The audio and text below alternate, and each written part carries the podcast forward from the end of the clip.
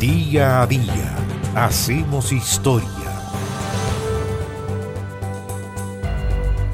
But I am involved. We are all involved. Mom. Escuchamos esta voz, la voz de un símbolo juvenil, arrebatador, desaparecido prematuramente porque el 30 de septiembre del año 1955, con apenas 24 años de edad, murió el actor James Dean. James Dean fue un actor intenso que representó la figura del adolescente estadounidense de los años 50, una verdadera leyenda cristalizada en la película Rebelde sin causa.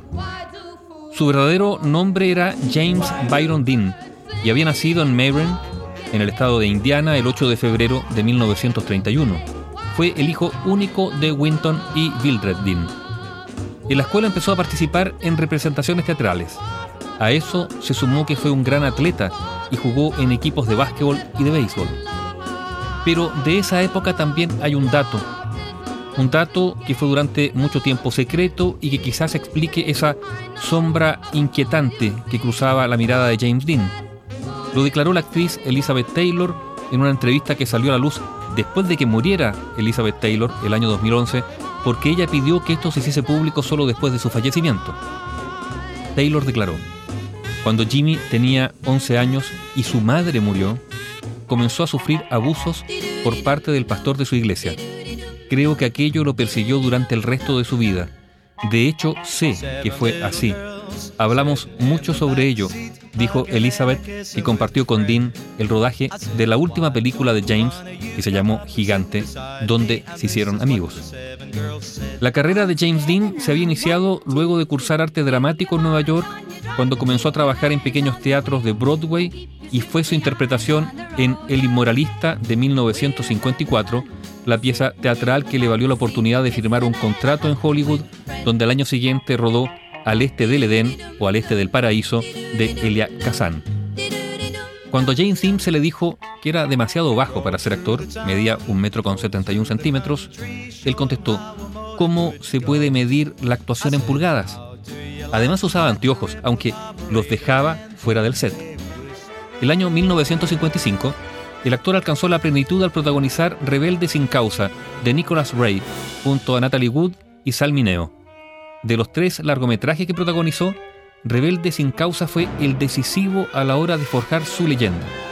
James Dean y la frágil Natalie Wood formaron un dúo adolescente cuya identidad entra en crisis al enfrentarse con el mundo de los adultos. El rostro angustiado de James Dean fue sin duda el mejor reflejo del dolor de una masculinidad conflictiva enfrentada a los ritos de paso impuestos para ingresar a la comunidad. Fue un éxito monumental.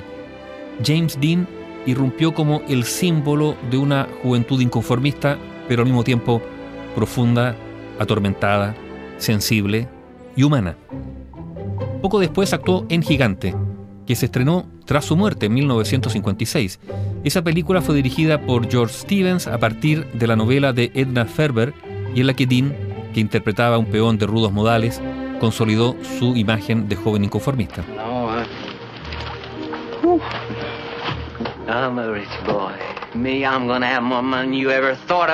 La próxima película ya estaba preparada, planeada. Iba a ser la historia biográfica del boxeador Rocky Graziano. Y la Warner Brothers estaba a punto de firmar un contrato en el que recibiría 900 mil dólares por nueve películas en seis años, incluyendo 12 meses sabáticos que comenzarían en 1965, un verdadero dineral para lo que entonces se estilaba. Pero Dean era además amante de las motocicletas y los autos, y había anunciado a sus amigos que se iba a dedicar a la carrera de autos, por lo cual encargó que le trajeran un vehículo deportivo Lotus desde Inglaterra. En septiembre de 1955, Dean se registró para correr en una carrera en Salinas. Y como el Lotus iba a llegar a finales de año, se compró un Porsche Spider 550 que bautizó el pequeño bastardo.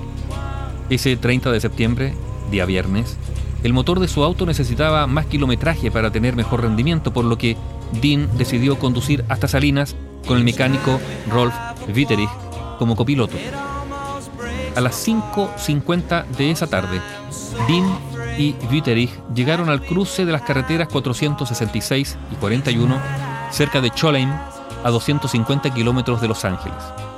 En sentido contrario venía un Ford Tudor que manejaba Donald Tarnaspid, un estudiante de 23 años, y de pronto ese vehículo, el Ford, giró a la izquierda para dirigirse al noroeste por la carretera 41. Dean supuso que iba a parar, porque obviamente tenía que verlos, pero no fue así. James Dean iba a toda velocidad, trató de esquivar el impacto y el Ford quedó finalmente estampado en un poste telefónico. El copiloto salió volando con una fractura de cráneo y una pierna rota. James Dean, el actor símbolo para toda una generación marcada por sus ansias de libertad y en perenne conflicto con sus mayores, quedó atrapado entre los restos del vehículo, se rompió el cuello y murió de manera instantánea ese 30 de septiembre del año 1955. Bio Bio, la radio con memoria.